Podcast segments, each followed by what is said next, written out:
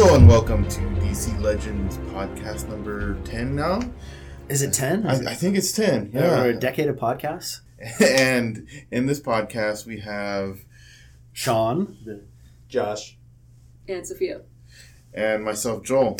So, uh, you know, this is an interesting podcast because we're going to talk a little bit more on, you know, reasonings and why we do things and, you know, kind of the back, kind of process behind how things work. So, there's been some changes recently, um, you know, going through changes. always change. And, Keep uh, the game fresh and vibrant for everyone.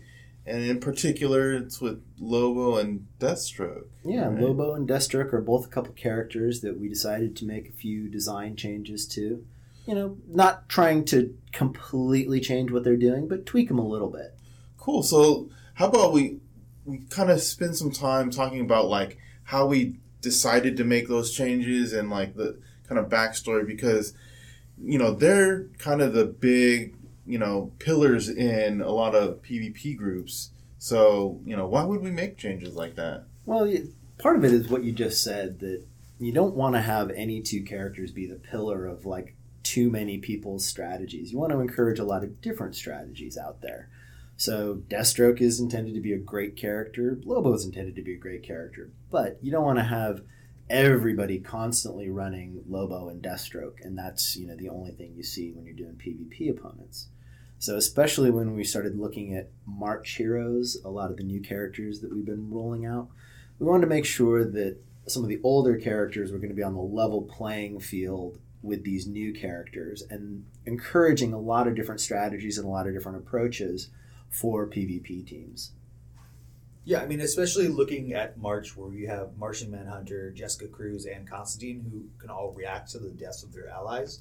That's one of the major reasons why we decided to put a stopgap on specifically the Baby Lobo strategy. Um, if you guys, or sometimes they call him Lobo, L O W B O, as we've seen on the forums many times. But the intention for Lobo was always for him to be kind of like a tanky guy who's going to survive a long time and make you bleed while he pretty much laughs at you the whole time. His taunt is supposed to be kind of like aggressive and kind of just.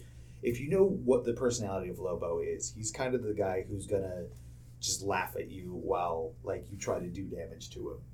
Um, it's really important that you gear up these characters. What the strategy with Baby Lobo was keeping Lobo very low gear, so he'd die repeatedly, over and over and over again, and always taunting. And that was never really the intended playstyle for Lobo.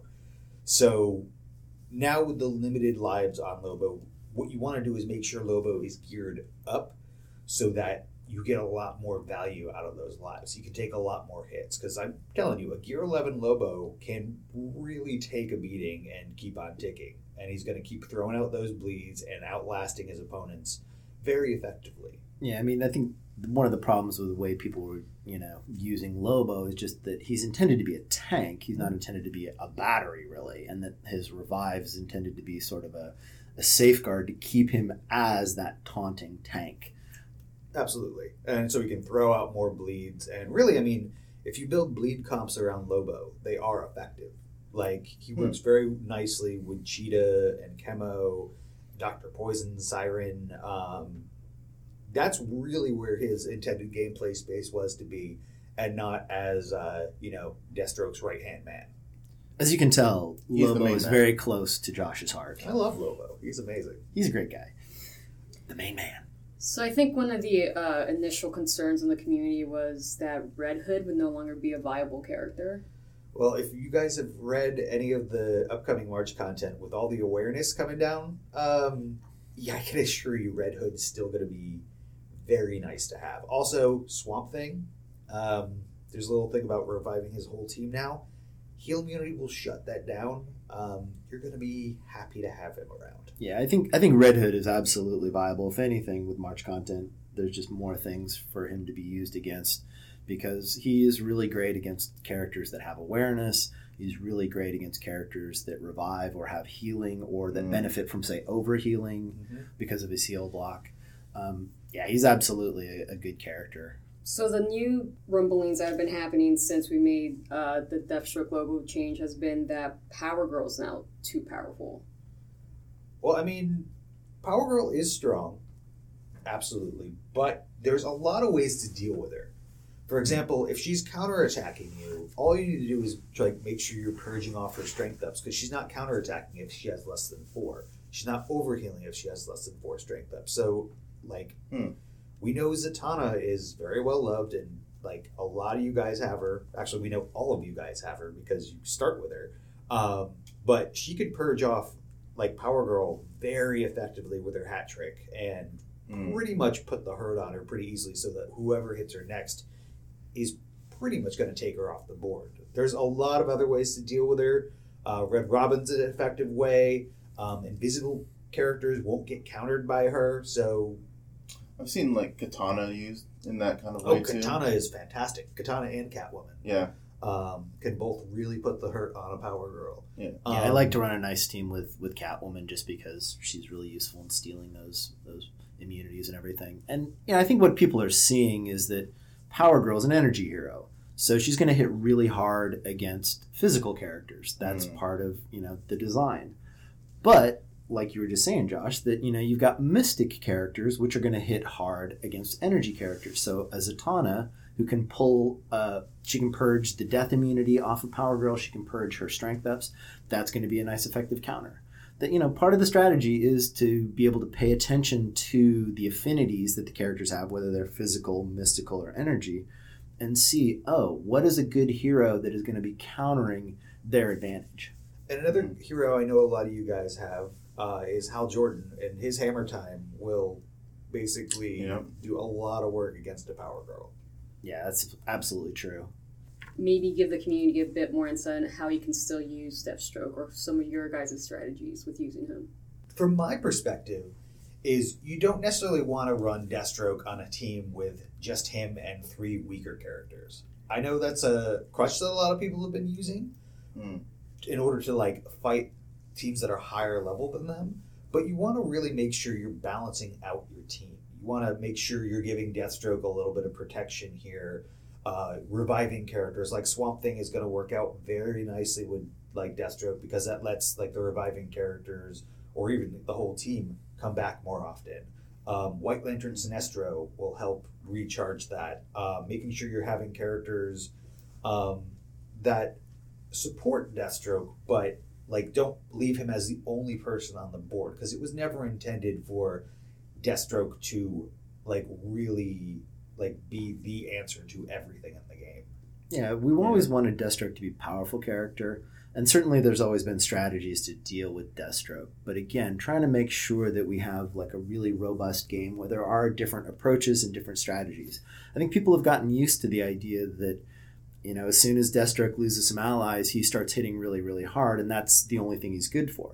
Personally, I like to use him for his turn meter down off of his basic. I combine that with some characters like Castaway Green Arrow, Black Mhm. Canary, to try and manage turn meter on the enemy team and just keep them from getting attacks. Mirror Master is another really good one for Reverse that. Flash Yeah. works out very nicely. Yeah.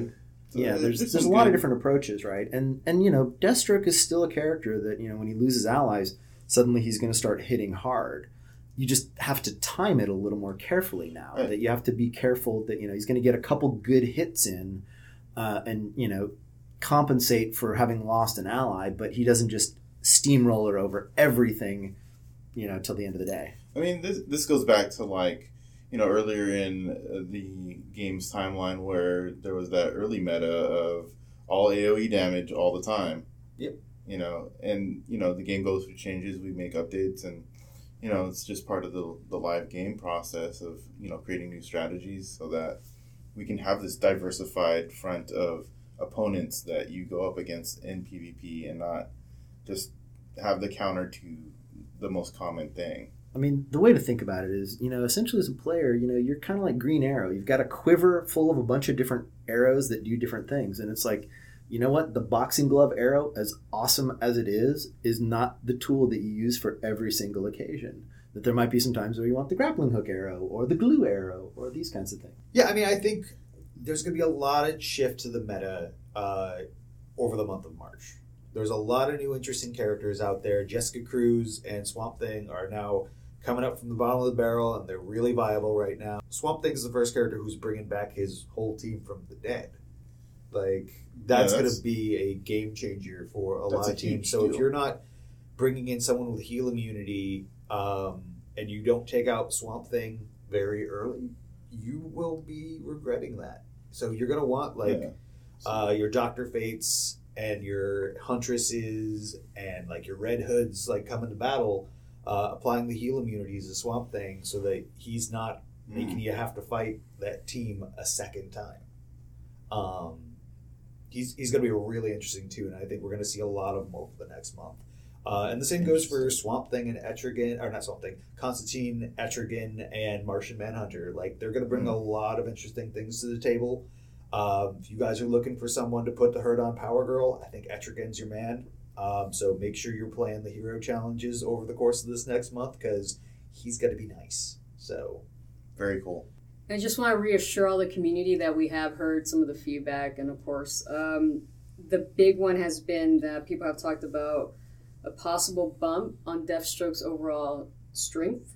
Yeah, so I think you know, like like Josh was saying, we expect March is going to be interesting in how it shifts our meta, and we want to see what kind of strategies come out of these characters that we're introducing, see where things land. Everybody knows that you know we are continually reworking these characters, trying to make sure that they stay viable. We're not currently planning to bump Deathstroke up, but we will keep an eye on that definitely. And you know, we're always looking for the characters that seem like they're not quite pulling their weight and finding ways to make them more interesting for players so that we keep the game vital and interesting. Last thing would be, Josh, you kind of talked about this already a little bit, but kind of giving people to understand why gearing up is important. Well, yeah, I mean, Lobo is one of like the most probably biggest examples, but especially once you get to gear eleven, um, that's where like your tanks become super tanky. Um, but I mean, even just gearing up to like gear rank ten is really important because that's where ninety percent of your players like power or rather characters power is going to really come from. Um, so while it is important to make sure you're ranking up the skills with the rings and leveling up your character, like gearing that character is really where a significant portion of that character's power is going to come from. Yeah, I mean, when you get a Lobo to a Gear 11, you're going to see that he is very, very tough, right? And and Deathstroke, he's another one that's supposed to be hard to kill, hard to remove from the board between his toughness and his awareness, with spikes of damage that come up. Mhm. So you know, invest in the gear because that is, you know, when you when you see characters uh, getting destroyed by other heroes, a lot of times it's either because of having an affinity advantage, you know, an energy hero going up against a physical hero, or one having an advantage in terms of gear. That like if you're a gear 11 going up against a gear 10, you're going to have a significant advantage. Yeah, absolutely. Uh, and I mean, that also goes in to say that's a big part of your power score. So if you see someone with power score much higher than you, um, it should be a difficult battle. I know Deathstroke was a way to deal with a lot of that sometimes, but you're going to have to come up with some new strategies now. The- There's a lot more variety in what's viable on the meta these days. And I think that makes for a healthy game. So, any other parting words? What kind of word are you looking for? Is, Uh, it, is it a big word? Is it a multi-syllable word? No. Polysyllabic? That's a word. Uh, po- wow, that's a big word. I think that's about it for this podcast. I think we had a, a great talk on, you know, kind of the pulling back behind the curtains a little bit and explaining why we've done a few things. And Well, hopefully everyone is seeing, you know, between the introduction of Power Girl in January, some of the the respect heroes like Catwoman in February, and then all the March content that's coming out. There's a lot of different toys to play with, and so start mixing and matching and try out some things. And you know, sometimes you play a match and you lose, and then you realize, oh, here's the trick to use to actually win it and come back for you know round two. And there's even more changes coming down the pipes later on. So You make that sound very ominous there, uh, Josh. Yes, So it's good changes. They're good changes. You'll like these changes. Trust us. That's We're making it better and better and better. really That's the- loaded statement there, Josh. I'm trying not to give too much of a spoiler here. All right, there's going to be some good content in the months to come. There's Uh, always good content coming. That's that's our bar that we shoot for. We have Martian Madness. Martian come. Madness. Hope you guys can get your Martian Manhunter fragments later on this month. Uh, get your Etrigan. There's a lot of great uh, hero challenges this month, like Mara, Catwoman, uh, Arcus. So we we understand that there's some characters you guys want, and March is definitely going to deliver them to you. Awesome. Getting your alliances. We're we're we're we're getting our alliance up to up to snuff in the office. We're like telling all everybody who's not participating that they have to like really work. All right.